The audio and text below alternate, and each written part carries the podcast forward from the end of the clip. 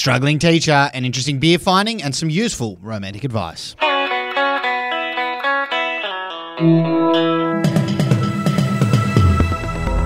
Hey, it's Effie Bateman, and this is your daily Betoota for Thursday, the 27th of April. Happy Thursday morning. Always good to be with you. Hope you're going well. Looking forward to recapping what is in our paper edition of the Betoota Advocate today.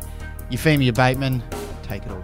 Well, starting off, and a teacher with a phallic surname has been forced to be a cruel bastard for his entire career. Yes, wanting a challenge that would come with frequent breaks, Betoota Heights man Timothy Flatcox reportedly decided to pursue a career in teaching and recently picked up a few contracts as a substitute teacher around town. Unfortunately, Flatcox has quickly learnt he was back in the playground in a literal and spiritual sense as school kids once again began ridiculing him for his phallic pretty hilarious surname.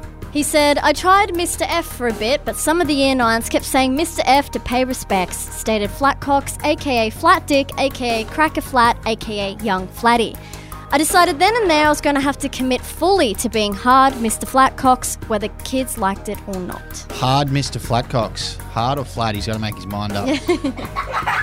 Next up, in report 80% of craft beer actually just Pasito. Yes, a recent study conducted by the Licensing Inquiries and Testing for Australian Management, uh, LitFam, Ombudsman as they're known, shows that 85% of craft beer in Australia is actually just a high sugar passion fruit flavoured soft drink.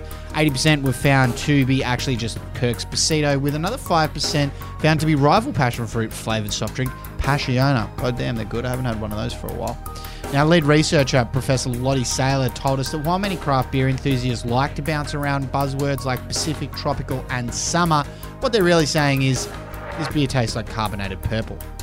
As he explained, it almost seems they've added more sugar to it, more than what currently makes up the soft drink. Of course, that's why you can get such a stinging headache, uh, the letdown from all that uh, sugar, preservatives, etc., etc. We're going to finish off with another report here, and nation's women have been urged to avoid blokes who rotate between these three shoes. Yes, and the three shoes in question, we're talking boat shoes, RMs, and Birkenstocks. A new report delivered this week, uh, which comes in handy for the nation's bachelorettes, has provided them some advice on how to navigate the difficult dating scene, which will help them identify a fuckboy before he even opens his mouth. That's what the report is claiming to do, and it's using data compiled from dating apps. Uh, Swarm is the organisation behind this, the Scorned Women's Alliance Against Romantic Malpractice, and they say that a series of wardrobe items that every fuckboy has in their arsenal are those boat shoes, RMs, and Birkenstocks.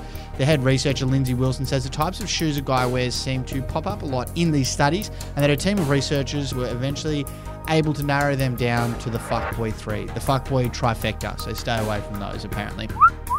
Quote of the day comes from Dieter Steinbusch, owner of a cafe slash bar in York Lane in Sydney's CBD, who says customers are increasingly working from home and therefore not drinking or eating at his establishment he has mm. built up over 12 years. He says, This is my war. Imagine how you'd feel if someone took that amount out of your wage. People are coming up with any excuse not to go to the office, but I'm still here. I'm part of the resistance. Keep on fighting, Dinah. Keep on fighting the good fight. Get people back into CBDs again, eh? Anyway, that's what's making news for today. See you later. See ya.